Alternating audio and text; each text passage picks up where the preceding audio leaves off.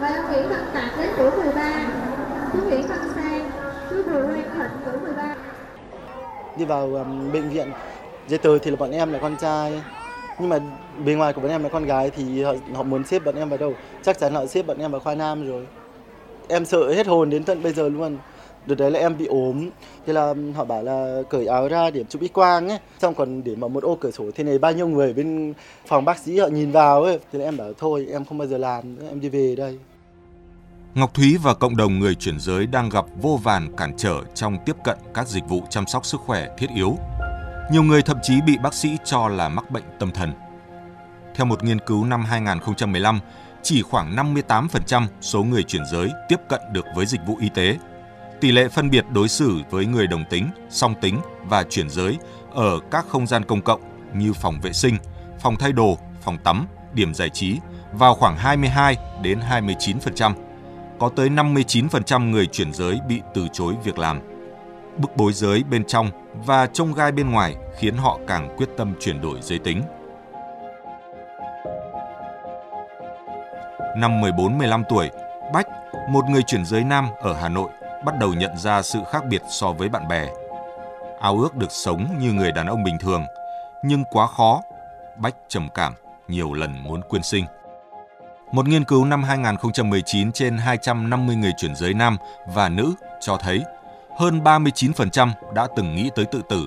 Hơn 40% số này từng cố gắng tự tử và ý định tự tử bắt đầu thường có ở năm 15 tuổi. Cuối cùng, bất chấp nguy hiểm, Bách tự lên mạng tìm nguồn thuốc, rồi nhờ người trong cộng đồng trợ giúp tiêm hormone. Thì đến tận bây giờ em em vẫn tự tiêm khá liều. Tại vì tự tiêm như thế nếu mà tiêm một cái có thể là bị áp xe nặng hơn một chút thì đâm vào mạch máu thì bị mất máu hoặc là liệt có thể tử vong luôn. Từ lúc đấy đến giờ em cũng chưa đi khám lần nào cả. Với ờ, bên chân trái của em chắc là em tiêm hơi gạch. Thế là nó nó bị áp xe xong đến lúc mà nó vỡ hết nước ra thì bây giờ nó để lại sẹo trên này theo Viện Nghiên cứu Xã hội Kinh tế và Môi trường IC, gần 60% số người đang dùng hormone chưa từng được khám và tư vấn. Chỉ 37% tìm kiếm thông tin y tế trước khi bắt đầu sử dụng. Gần 73% mua hormone từ bạn bè hoặc các nguồn phi chính thức. Việc tự ý dùng hormone khiến nhiều người chuyển giới đối mặt với nhiều rủi ro sức khỏe, song vẫn chưa thể đem lại sự tự tin hoàn toàn nếu không qua phẫu thuật chuyển giới. Họ sẵn sàng đổi sinh mạng lấy ước mơ nếu đó là con đường duy nhất. nếu mà được ao ước khát khao được đi chuyển giới như chết ở trên bàn mổ cũng ok cũng cảm thấy mãn nguyện thật là hãnh diện luôn bởi sao bởi vì mình được chết trên cơ thể chính bản chất của mình mong muốn ấy. chứ còn bây giờ như bọn em mà ví dụ mà nói mà mất thì không biết là sẽ gọi là ông mánh hay là bà cô nửa này nửa kia thì biết gọi gì Nhưng phẫu thuật chuyển giới mới chỉ là bước đầu của cả một hành trình dài. Bác sĩ Trần Bích Châu, Bệnh viện Đa khoa Hồng Hà cho biết chăm sóc hậu phẫu mới là thách thức. ở Việt Nam mình chưa có một cái quy định nào mà chính thức có thể thực hiện các vấn đề về can thiệp về chuyển giới. Và đó cũng là một cái rào cản nên cộng đồng chuyển giới thì gần như người ta phải đi sang nước ngoài làm rất là nhiều.